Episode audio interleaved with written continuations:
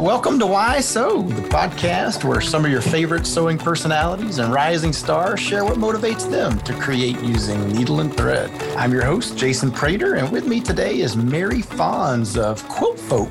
I'm super excited to get to speak with her about why she sews. So, welcome to Why I Sew, Mary. Thanks, Jason. It's awesome to talk to some sulky folks. I haven't seen you in a little while, but uh, I'm really fond of, of sulky. You all have been so kind to me. Some of the first like awesome people that I met in the industry, you know, Eric. And I just, I just good vibes with Sulky. You guys were. Oh, thank you. Appreciate yeah, I was, that. I was a spring chicken coming in, and anybody who was like, "Hey, welcome," you know, I was like, "Oh." Uh, no, it just seems like forever ago, too, I right? know, I mean, I, I can't even. I'm, I'm just trying to think about how far back that goes. It's like 09, 2010, right in there is when I started being on Love of Quilting more. And then Quilty happened in 2010. So That's it's been a crazy. minute. yeah. Man, I'm getting old. I know. Jeez. Same. same. Well, I mean, you know, your name is your last name is sort of synonymous with quilting, but maybe you can uh, tell us a little bit about yourself for the listeners that don't know you, perhaps. Sure, sure. Well, um, I I'm Marianne Fons's kid, a 42 year old kid at this point. But so I grew up, you know, around quilts, and uh, I'm a second generation quilter because my grandmother, neither grandmother, uh, made quilts, but my mom, you know, in 19 in the 1970s, the quilt revival happened, and it's kind Right. of like what you know. It's called the Great American Quilt Revival because it's not really totally the case, but quilting, like during World War II, and in the 50s like quilting wasn't as, as it wasn't as prominent as it was like in the first 30 years of the 20th century it was just kind of like people were into like polyester and like you know Right, things right. and women were at work and so they weren't sewing during the world war ii anyway so so in the 70s in the 60s and 70s there was this quilt revival anyway my mom you know was uh, a mom of you know one and then three little girls. She was living in Iowa with my dad. And, you know, around the time of the bicentennial, people were really excited to Mm. make quilts. It was a thing. And mom was one of those people who wanted to do it. And she took a class in Winterset, Iowa, where I'm from. It's a small Right. town in Iowa, John Wayne's birthplace. And she she walked in. I in. didn't know that. Oh yeah, oh yeah, and the bridges in Madison County. You know, Oh, that's okay. county. Yeah, yeah. And so she took a class through the extension office, uh, like uh, some university, maybe uh, in Ames or something. But but she walked in, and Liz Porter was there too. And when Mom and Liz, you know, got to know each other, quilting was just really hot, and and they both had you know English degrees in English, um, and they were pretty good at sewing. And people wanted to learn more. And so mom and liz started to teach classes. And a lot of times they were just like one step ahead you know of their students. I know the Right, feeling.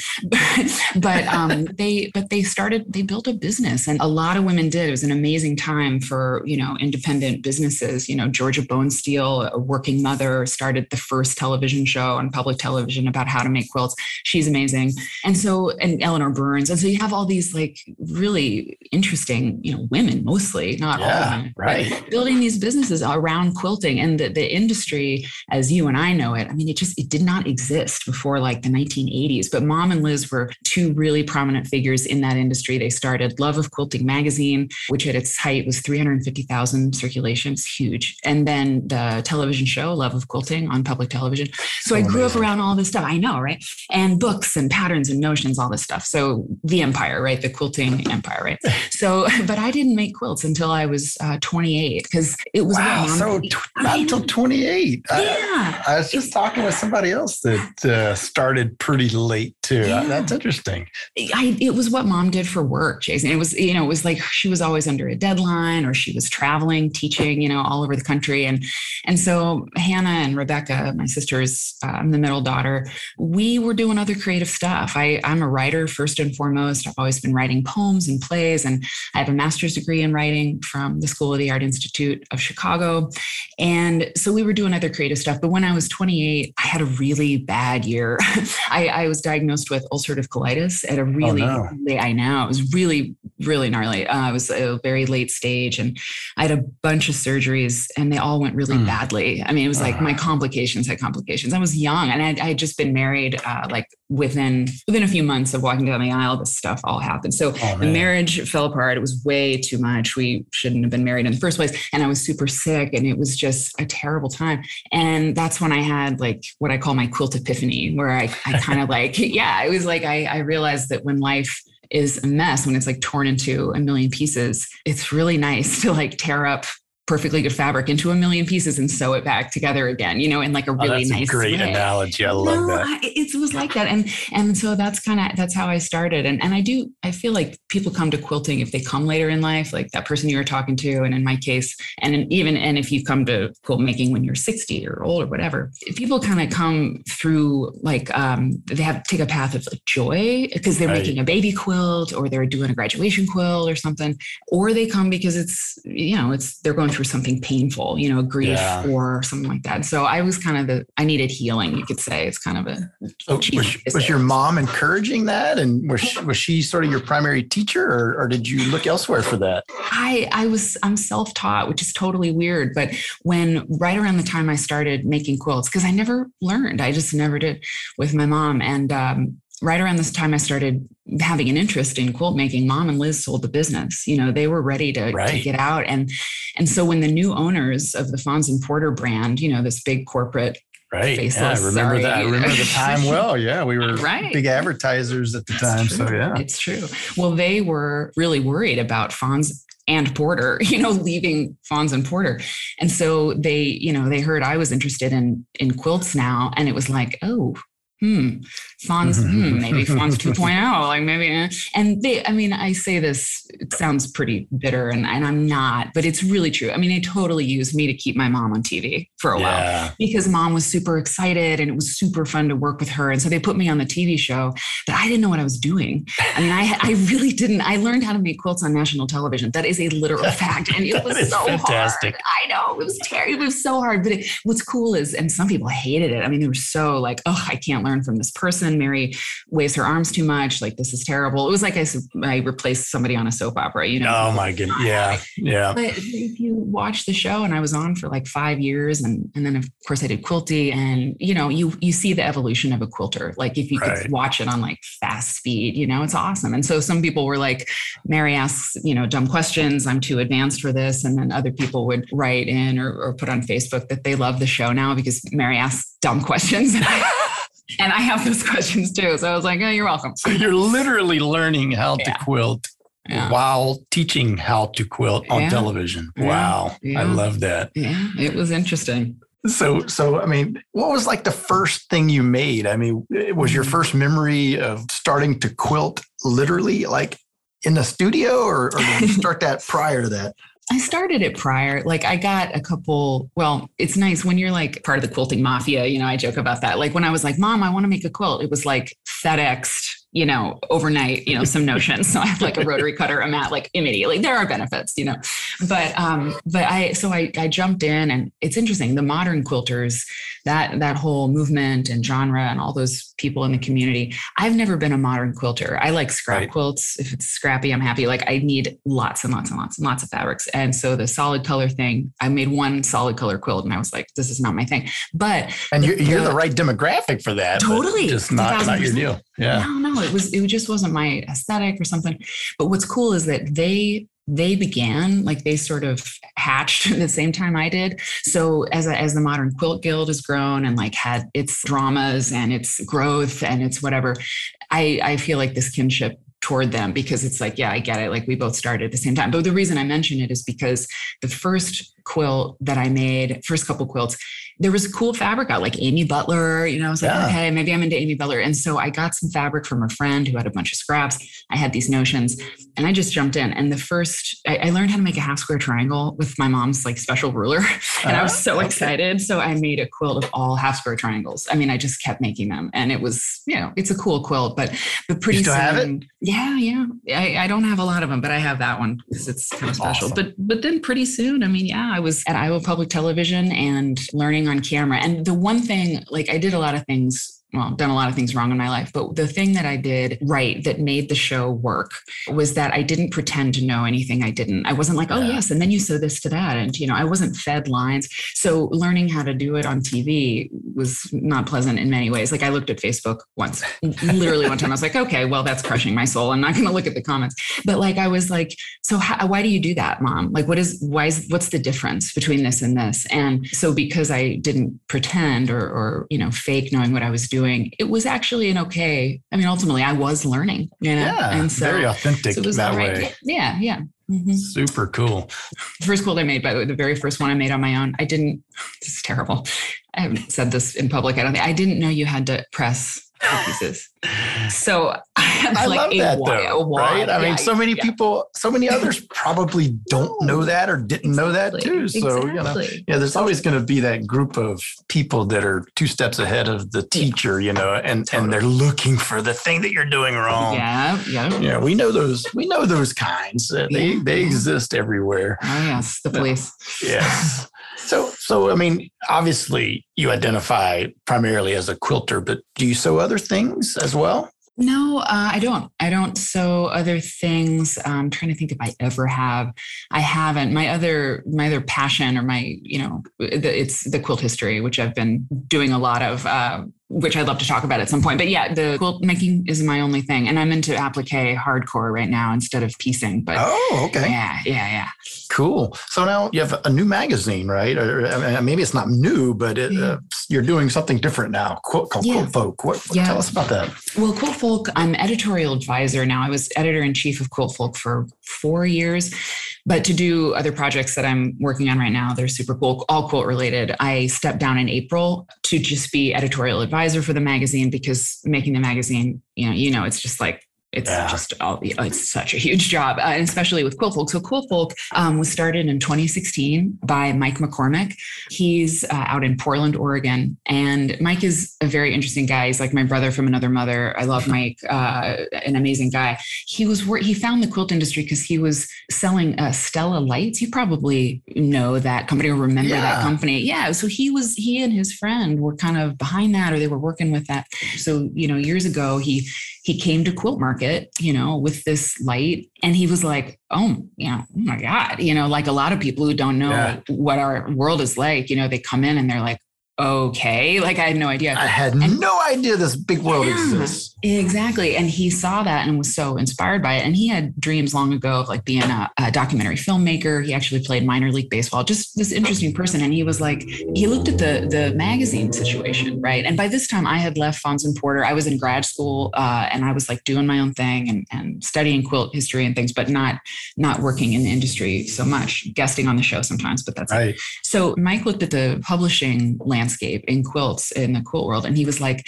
where are the stories? Like wh- there's how to and there's like patterns, but that's that's it. And he was absolutely right. I mean, Quilter's Newsletter, you probably remember Quilter's Newsletter. Yes. Like back in the day, Quilter's Newsletter, I mean, it's the first magazine that was made for quilters. Bonnie Leman started it at her kitchen table in like 1968 or something. And there was so much good content in that magazine. There was, you know, history stuff. There was, right. um, you know, people were writing articles, sending them in. There was like analysis. It was great. And over the years, you know, it just became, and it's closed now because sorry, the company that owned it just completely ran it into the ground. It's a tragedy. Yeah, so there were so no, sad. I know, there were no magazines that had what's what really this whole thing is about, which is connection and stories and people. Like people make quilts. So Mike's like, there ought to be a magazine that doesn't have ads because ads are often, you know, just not that attractive. I mean, they, right. they, serve their purpose, but they're not, you know, artful, whatever. And he's like, really beautiful photography needs to exist for the people who make these quilts. He's like, I'm going to start a magazine.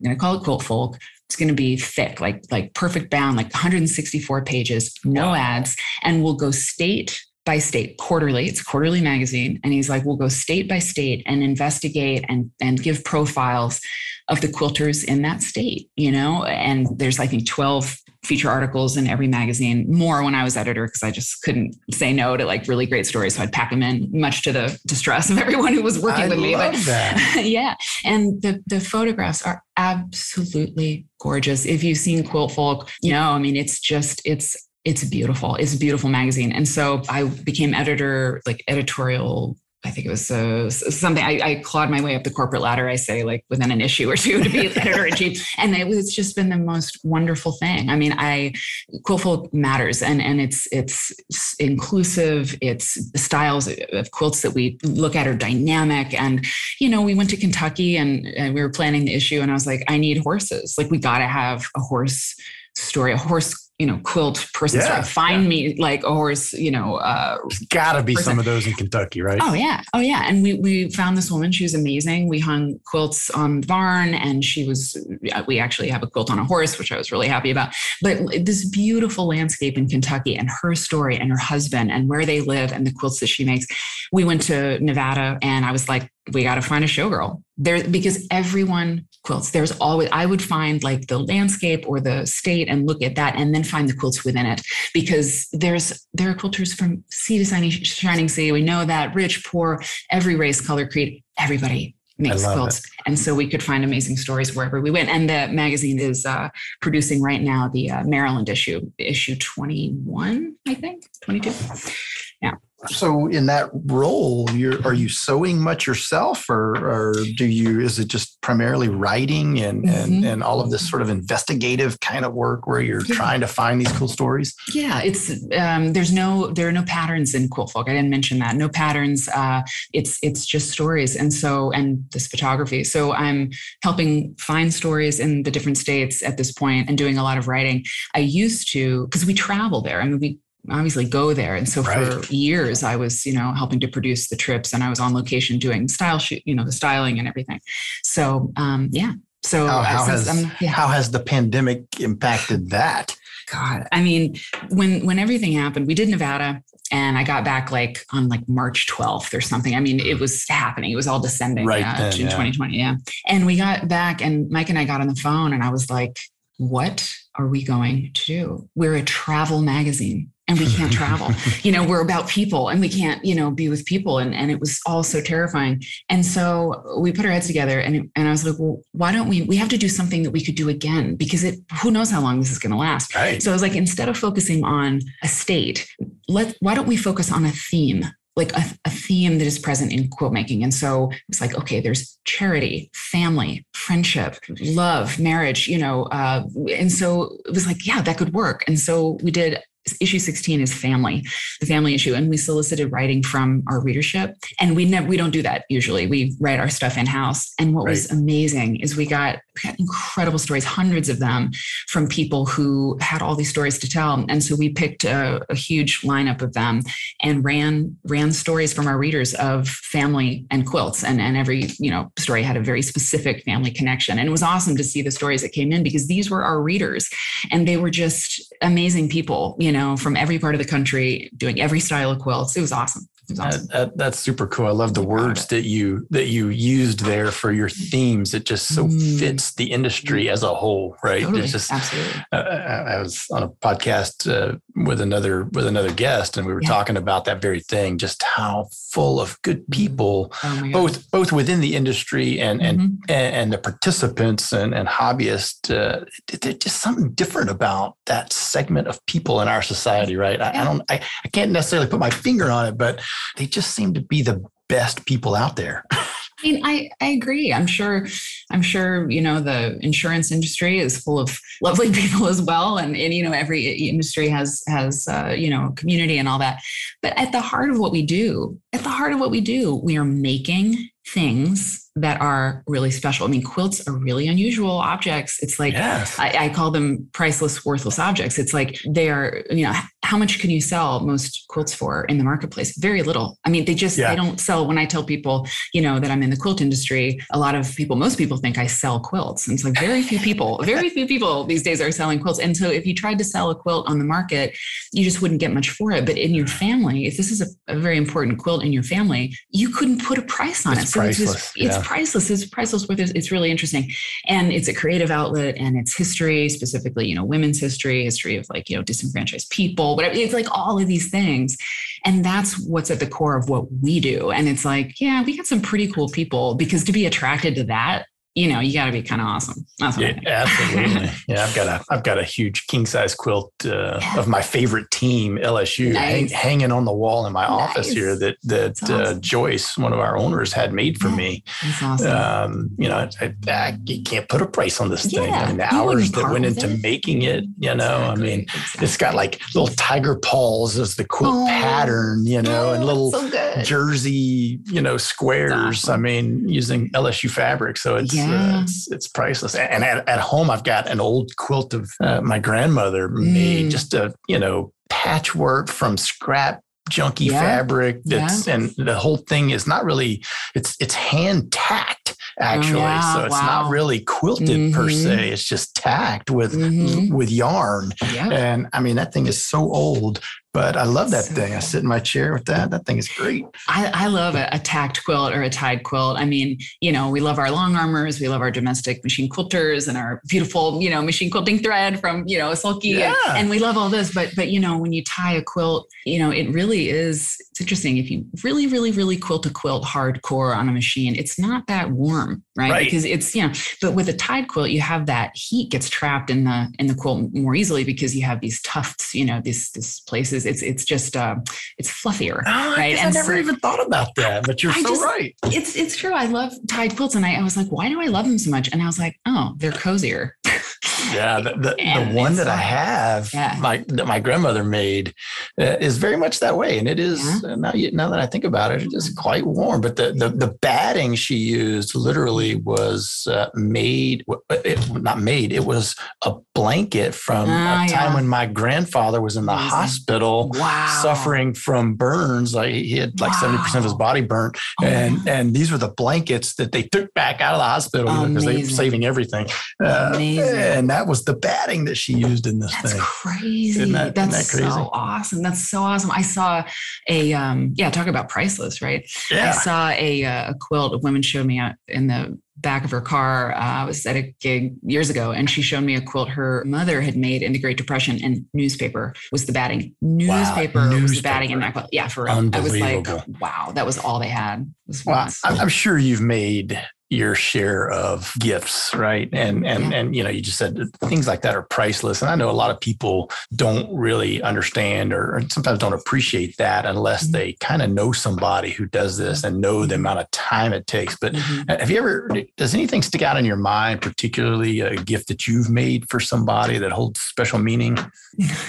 okay, yes, I have a funny story. I mean, this is the first thing that comes to mind, which is ridiculous. I mean, I've made quilts of valor, which are so special, you know, oh, to give yeah, to love that organization. It's so good. Um, and so that's probably what I should lead with, right? But what jumped into my mind immediately is, oh my God.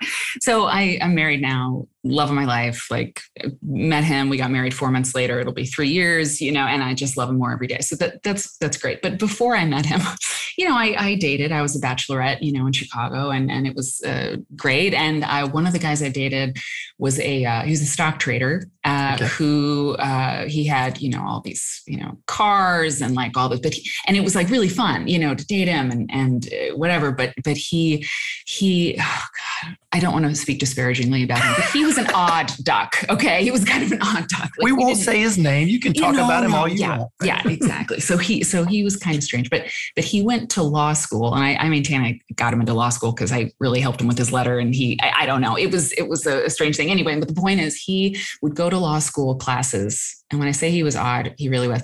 I had given him a quilt. In fact, I gave him a quilt my quilt called Emeralds, which was the only quilt I ever had on the cover of Fons and Porter's uh, Love of Quilting magazine, and I didn't even know it was going to be on I, the cover. I got the magazine right. one day. I was like, oh my god! So this is like like wow. But uh, I gave him that quilt before that was featured on the cover oh, and wow. because you know he loved it and i was like yeah you know so he told me later that when he went to his classes at law school this was after we broke up he would take the quilt into class and wrap up in it that had yes. to be a sight. I mean, Can dude, it was Northwestern Law School. I was like, dude, you can't do that. Like, that's so strange. So that's a gift I gave. it was just so weird. What a know. funny story. That's right? awesome. I can just see this guy huddled up in his law class with his quilt wrapped around him.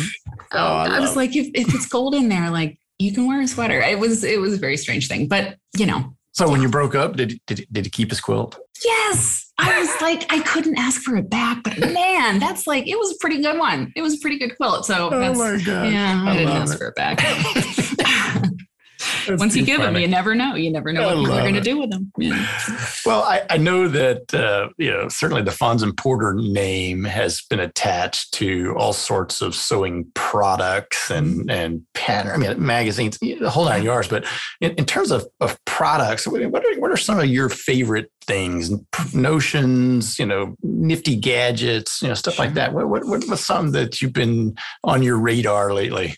Well, I'd say uh, when I was with Fons and Porter, uh, you know, for a long time, I, I used only Fons and Porter products, and okay. and I didn't ever think about it. But when I, my husband and I are in Chicago now, but we've been spending a lot of time in London for his job, and so I was at the Birmingham Festival of Quilts in Manchester. Oh, cool. Was, have you been there? It's so I've cool. never been to that show. I've heard a lot about it, and I'd like to go someday, but yeah, never never had the opportunity it's really a great show. I had never been either. And it's not a juried show. Like anyone who wants to show a quilt at the Festival of Quilts can do it. And I, I, didn't know that. So I walked in and I was like, this is the best quilt show I've ever been to because some of the quilts were pretty rough. And I love that. I, I you know, I love a tied quilt. I love yeah. a quilt. It's not perfect, you know, anyway.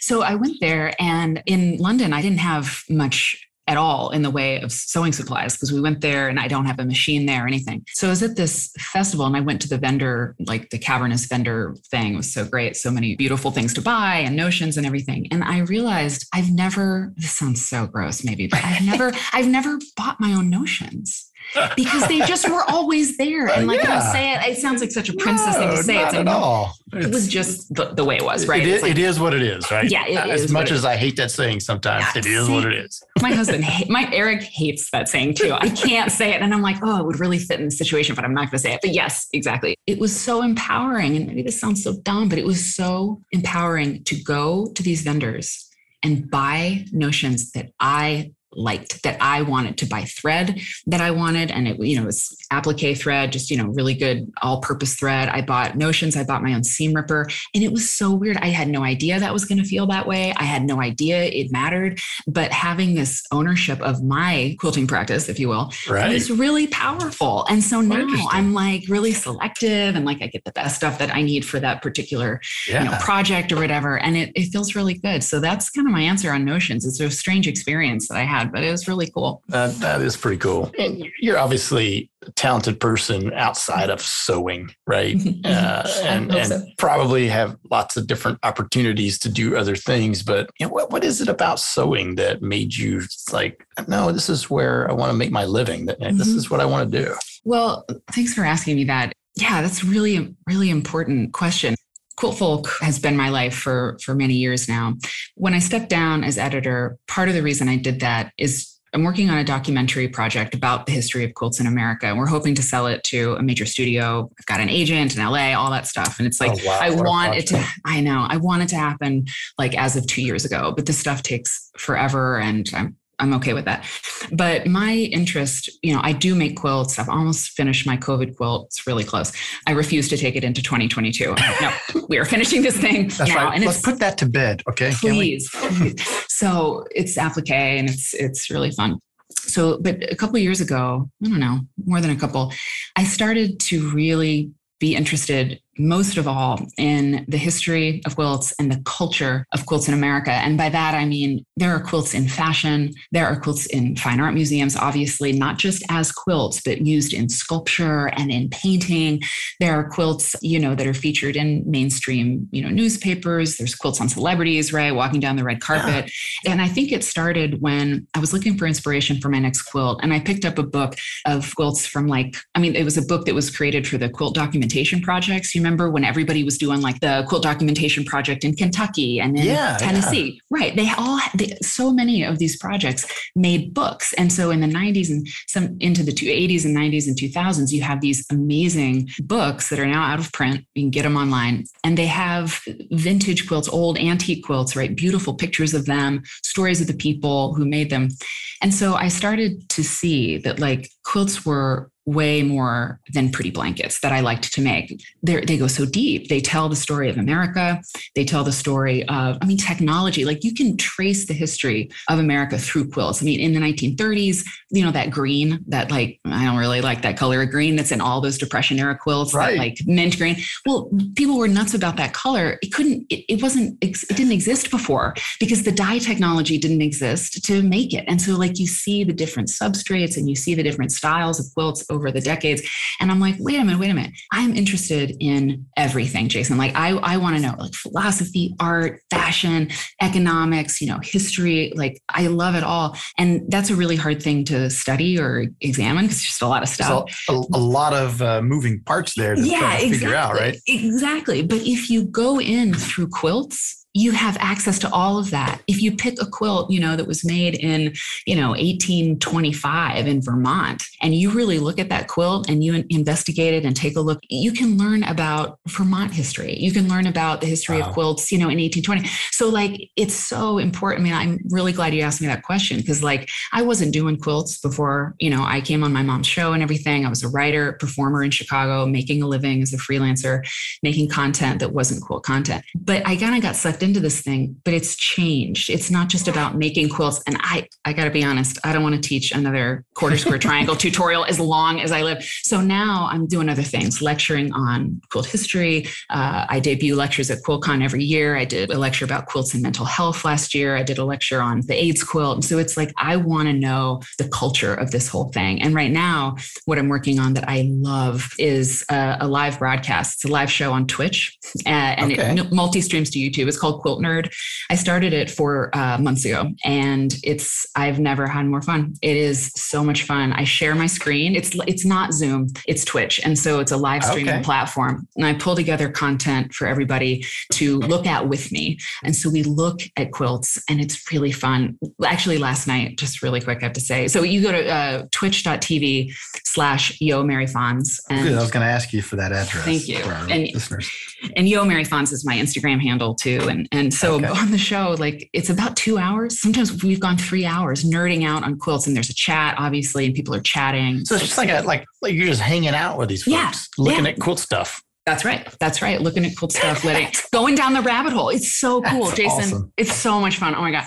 And just to give you kind of an idea, although this is the first time it happened, but a friend of mine long ago, we decided there should be a drinking game. Okay. Like I've never played drinking games, but, but, you know, we know they exist. And it's like, okay, we should do, we should do a drinking game that every time we read anything in the media that says, these aren't your grandmother's quilts, we, we do, we do a shot. Okay. because it's so tiresome. Like that line, it gets like pulled out so much. We hate that it so much. It's hilarious. Yeah. How many times have I heard that? Oh my God. And so I told the quilt nerd audience, which is growing really quickly. It's so, it's so awesome and I said, you know, if I'm going to say it now, you know, if we ever come across that on the show, if I'm like, you know, finding an article to read to you guys, or like we're looking at different things, and, and we come across it, we're going to do a shot.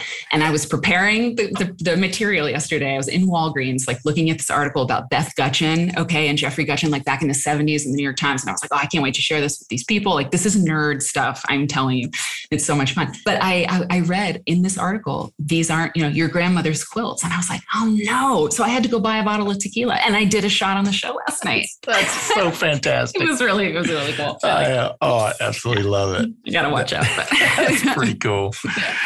What a neat, what a neat thing. I have to check out uh, Twitch. I, I, didn't even know. I don't even know what that is, honestly. Uh, so yeah, you just, a, you just, you just, you just taught me something. That's good. That's good. Video gamers use Twitch, but there's other content on Twitch, and it's just a great platform for live streaming. It was built okay. for that. Amazon bought it years ago, so it's like an Amazon property now. Okay. But it's it's really good. Oh, yeah, I'm gonna check that. that out. Yeah, I hope you do. So you know, I mean, this industry obviously full of you know, m- m- most of the influencers in this industry are women. You know, mm-hmm. Lot yeah. of strong women uh, mm-hmm. that have made fantastic careers for themselves mm-hmm. and uh, just done a lot of amazing stuff. What I mean, your mom and, and Liz are well known names, giants, if you will, yeah. in this mm-hmm. industry. Who do you admire in this mm-hmm. business? Uh, who do you look up to? Maybe who's had you know significant impact mm-hmm. in your quilting journey and mm-hmm. career? Thanks for the question. It's nice to be able to say that, right? To say who who I really admire. Uh, Jenny Doan was so.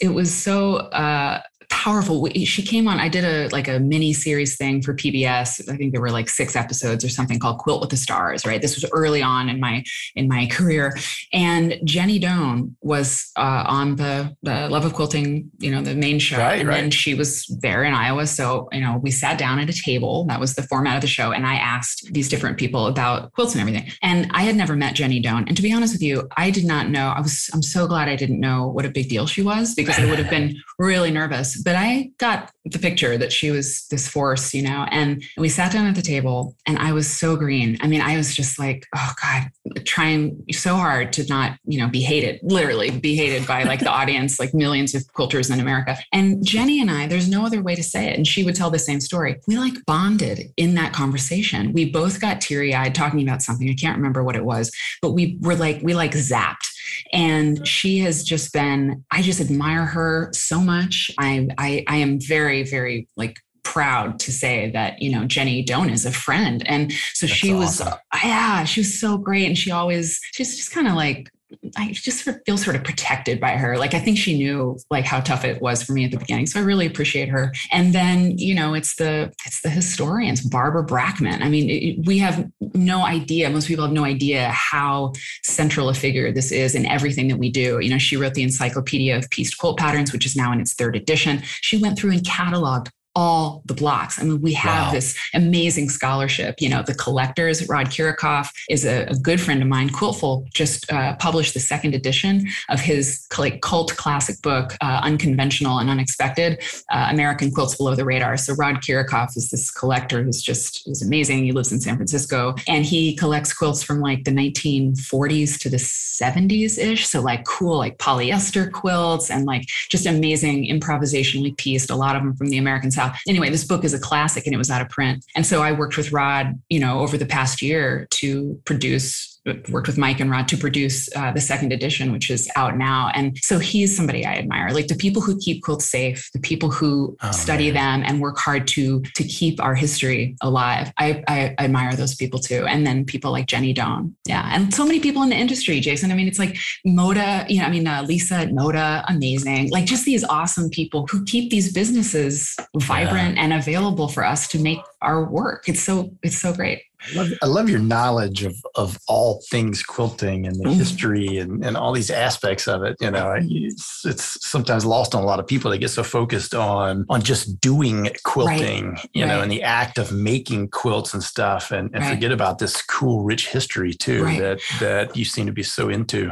it's it, the thing is i've said to people like you don't ever have to nerd out you know on the on the history stuff but if you look a little bit closer it makes it even better It's like even it like enriches what we do because you realize and this is kind of like a lofty thing to say but when you make a quilt you are part of a legacy of Right. American quilt makers. I mean, you really are part of this amazing history. And so if you just look back a little bit at like, what were the quilts they were making in the 80s and why did they do that? And a lot of people forget the younger uh, set, you know, which by which I mean, you know, 50 and younger or Yeah, right, younger right. than that, right? But we forget that women, the quilters who are in their 60s and 70s and up now, they were our age when they started. And it's like, we're going to be them. like we're, you know, we're getting older every day. And so when the new quilters are starting to come up, the younger quilters, you know, we have history to share with them. I mean, at some point, modern quilts will be vintage. Yeah, You know? that's just such an interesting thing to It's think crazy. about. Yeah. That is that is crazy. So you know, obviously, quilting is is your thing, but is there is there something else? Sewing, embroidery, handwork, something else that you've always wanted to sew, but you just haven't had a chance to try yet? Like sort of a sewing bucket list for you. totally. Um, my mom, back uh, when we were growing up in Iowa, um, she had amazing cross stitch. I mean, she did really cool and framed them eh, under glass and Okay. really great. And it was, you know, I'm a writer and there were, you know, alphabets on that and words and just beautiful pictorial scenes. And my favorite kind of quilts are pictorial quilts. Like, and I like the ones that are kind of rough. Like, if you've ever seen well, I like I like I like it when anytime there's a quilt that has an animal embroidered. I mean, in um, applique onto it, and you can't really tell if it's like a moose or right, a dog. Right. Yeah, like that's my favorite kind of quilt. I love it so much. And and so animals and words, I really like that. And the cross stitch that my mom used to do had those elements. And so, I mean, cross stitch, like I'm coming for you. I am. I'm coming for you. Okay. All right. mm-hmm. Well, we have some good products for that. You do? Uh, the thread. Yeah. Our 12 weight cotton. Our 12 weight cotton is perfect for cross stitch. So when you get ready to branch out, you let me know. Listen, I will. And you know what I said with my industry contacts, you know, it's true. Jason, I could probably be like, hey, can you hook me up with like a 12 way con-? But I'm not gonna, I'm not doing it. I am gonna buy my own supplies. On, I'm serious. Well, you know, okay. we can we can work it out. But I but it really is uh, ex- exciting and thrilling to, to have new projects, you know. So and cross stitch like, is Mary Fons's bucket list sewing true. item. I love it. It's true. The cool thing about cross stitch, I mean, uh, really hand embroidery cross stitch, yeah. you know, needle needle punch, all those things, mm-hmm. the portableness of it, mm-hmm. you know, and mm-hmm. and the mm. wide market mm-hmm. possibility for mm-hmm. those hobbies is is so much different because the barrier to entry right is yeah. is is almost non-existent i mean you can buy exactly. a skein of floss or a, a spool of sulky 12 weight cotton yeah. for a few bucks and you're ready to start you know it's, a needle and some thread that's it and and some some fabric to to go on yeah yeah that's really true I, and and i think hexies when they were so popular it's not quite as popular as it was there for a minute you probably remember with the moderns like the hexie craze but i think part of the reason that was appealing is that you yeah you could take it to the doctor's office if your kid was you know going to the doctor's office. And i saw girls on the train. One time i saw two girls sewing hexies on the train in chicago. Wow. So you're right about the cross stitch is totally the same. I hadn't even thought of that. That's so true. So see you can you know you can spread that joy when you yeah. because you know I, I guarantee you're gonna love it when you start doing it and you're like mm-hmm. oh my god it's gonna blow up and you're gonna be doing yeah. it all the time. So yeah. share share it with everybody you know. Well I, I absolutely will. I got to find a good pattern so are you sewing are you sewing anything right now Yep, my COVID quilt, which is a pictorial quilt, I, I, purposely put an animal on the quilt that you can't tell what it is. It could be a cat. I, I, mean, seriously, I cut it out by hand. Everything is cut out by hand, and it's it's a it's a pictorial quilt. It's, it says you know, stay safe, USA, one love, stop COVID nineteen, and you know, I can send you a, picture of it. It's I'm really oh, proud I'd love to see that. Yeah, it, it's it looks it's not good. You know, like like seriously, it's, it's I, I love it. I love it. But part of the thing that happened when I got out of the Fons and Porter game, I realized all the quilts I used to make were really they were for something. They were for the show or they were for the magazine. We were going to use them on the show to teach a certain mm-hmm, technique. Mm-hmm. and i was super creative in my own way and i made quilts that i love mostly. But when i you know you can't write a pattern for the quilts that i make now and i like it that way you know? And so so it's just really free and i'm really really proud of it and doing this kind of stuff is really my my jam. And by the way I have a sulky question. Sure. What thread would you recommend for hand like needle turned applique? What is because I'm kind of kind of using what I had, and I don't know if that's wow. the way to go. Yeah. So I mean, if you're not a sort of traditionalist uh, yeah. and worry about fiber types, mm-hmm. our PolyLite thread is a really okay. lightweight, uh, 60 weight polyester okay. is really, really good for that. And, you know, becomes really invisible when oh, you, nice. when you use that product. That's, so there you go literally wrote it down. That's awesome because I've just been yeah using what I had and cool. You, you yeah know. you want something yeah you want something really light for that typically. Mm-hmm, mm-hmm. Right on. So yeah, obviously quilting, sewing, but what you know when you're not doing those things, what what other things interest you? What other hobbies, activities? What what would we see on your personal Facebook page of your latest adventure doing besides besides sewing? Well, London is is kind of a hobby right now. My husband's job took us over there last year during a pandemic. It was very weird and stressful, but uh, but we did it and we're all good. Um, you can't get on a plane without tests and stuff, and so right, but right. it was still totally weird. But London is so have you ever been to london jason have I have not in fact the pandemic uh, london for me was yeah. a tragedy of this pandemic no. my youngest daughter uh, mm. uh, graduated high school actually excuse me it, it, was really for my oldest daughter's graduation yeah. my kids are only 11 months apart but my uh, between each of their graduation years was right when the pandemic hit, right? So my oh. my, my oldest daughter graduated God. in 2020 and my youngest mm. in 2021. So like literally between there, we had planned a big trip to Europe that was going to be for their graduation. Sure. So we were supposed to go to London and spend some time mm. there, sometime in Paris and Dublin, yeah. and just it was going to be a fun trip. And uh, that trip was a casualty of the pandemic. So no, I have not uh, gotten to experience London yet. Well, have you guys got plans to to reboot, you know? Yeah, eventually. Eventually. You know, yeah. I, am hopeful that yeah. uh, eventually um, you know the the word COVID will be ancient history, and yes, know, like, yes, brother, yes. You know that's not going to be something that we even have to discuss and talk about, and uh, you know.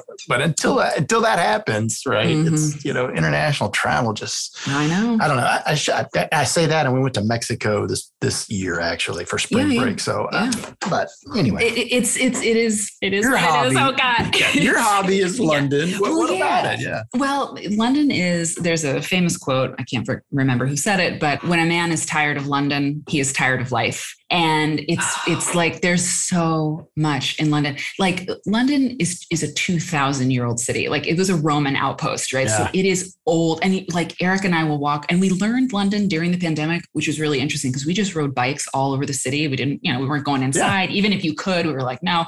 So we rode bikes everywhere and there wasn't a lot of people around or cars. And so we could really kind of learn learn the city which is not easy but but you walk past you know you're just like walking down the street like going to get some falafel or something, and right. you pass a building with a plaque on it that says built in 1607, or or like you know monument erected 1726, or you pass you pass a, a plaque. They have all these beautiful blue plaques all over the city that say historic people like who lived there. T.S. Eliot, you know, right there. Mozart. We lived a we had a like an Airbnb ish kind of thing last year right. where we stayed, and Mozart spent six months in London. You know, in That's forget so what awesome. year, and there's his name, you know, on the plaque. So like there's there's so much in London, and it's so old. Part of the thing about it being old that's so encouraging, if this makes sense, it's seen everything. Right. Like it's seen pandemics come and go.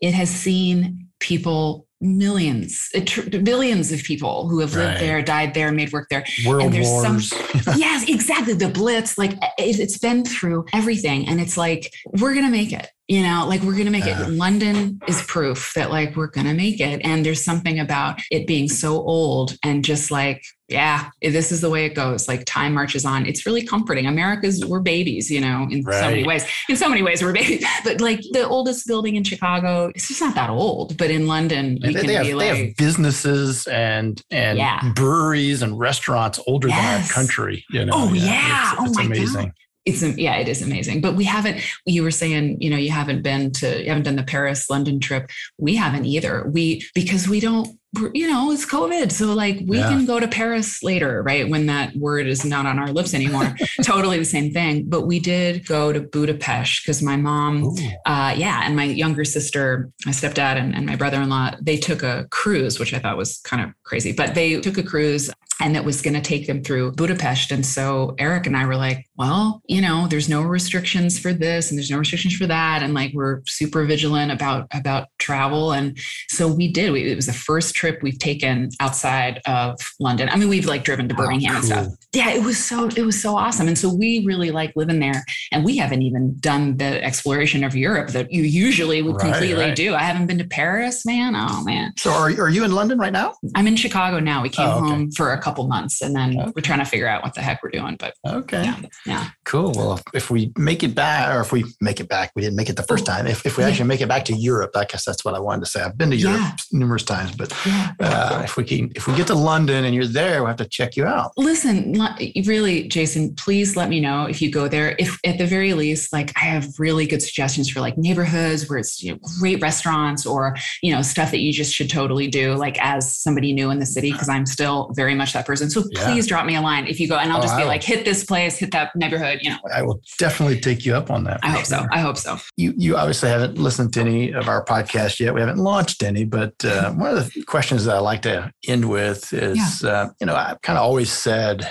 as an industry that we're really not selling thread, notions, mm fabric, any of that, but, but sort of this feeling of accomplishment and satisfaction that comes with mm creating. mm Do, do, you believe that? And, and, And, and and how would you say that thing, if you believe in it, uh, has affected um, your sewing journey? This is a great podcast, Jason. These are really good questions. They really are. I mean, it's it's like that's what's the, the important stuff. So with my travel, you know, as a lecturer, teacher, my travel as an editor with Quiltfolk, and now the work I'm doing with the broadcast on Twitch and and just all the lecturing and all that. There is a through line, and it is that people are rewarded by you know the creative process. It doesn't have to be good. It doesn't have to be right, whatever that is. But with a quilt, you so you get that with a quilt. But what you get beyond that, you know, you get this creative process, but then you have a quilt at the end of it. so like right. you can be creative. You can you know you can like put together a you know a ship thing. You know, you can do like model cards, like you can do all this kinds of stuff and it's creative and it's fun. You can make paintings and all. But when you make a quilt, you have all of that, that process enjoyment. You, some people say I zen out, I get into the zone, you know, I can forget my troubles or whatever. So you do all that. But then at the end, you have an object that can be given as a gift that can be kept in your own home, but it's a functional object. You sleep under it, you have a picnic on it, you can right. hang it on the wall as art, like you have in your office. It has all of these functions. It's a very, very special piece of our material culture. People all over the world make quilts. And so you do all this stuff and you get to you get to pick out the thread and you get to pick out your fabric and your pattern, or you just get to riff and you do all that and that's that enjoyment. But then you have the enjoyment of of having a quilt in the world. And there's just nothing like it. So it's really, it's really special. And it's why I continue to do it. I I, I make quilts for all the reasons that you know we've talked about. And I make them because they've they ground you in a way. I, I believe that. So so yeah, I'm a fan. I'm not going anywhere. I'm I'm the quilt nerd that I just can't. Obviously, I mean, I love to talk about this stuff. I just I just love it. So nerd out with me anytime. yeah. Well, what that's I can't think of a better way to end. Right. That that was that was spot on right there. So, uh, you know, thanks for your thoughtfulness and uh, what you're bringing to the industry. It's refreshing and and uh, I like hearing it. Well, Jason, it's a it's an honor to be asked to be on one of the maiden episodes. It really is, and I appreciate it. And and I I, am a huge fan of Ellen March. She's another person, you know, I've known for a while and she's she's awesome. So thank you to everybody at Sulky, you know. Yeah, thank you for being on today. I, I appreciate it and uh, look forward to talking with you again in the future at some show or maybe it'll be in London on a, oh, on a fun trip. Heck yeah. I'm uh, yes, I'm there for it. Awesome. Well, well, thanks again, Mary, um, and uh, we'll talk soon.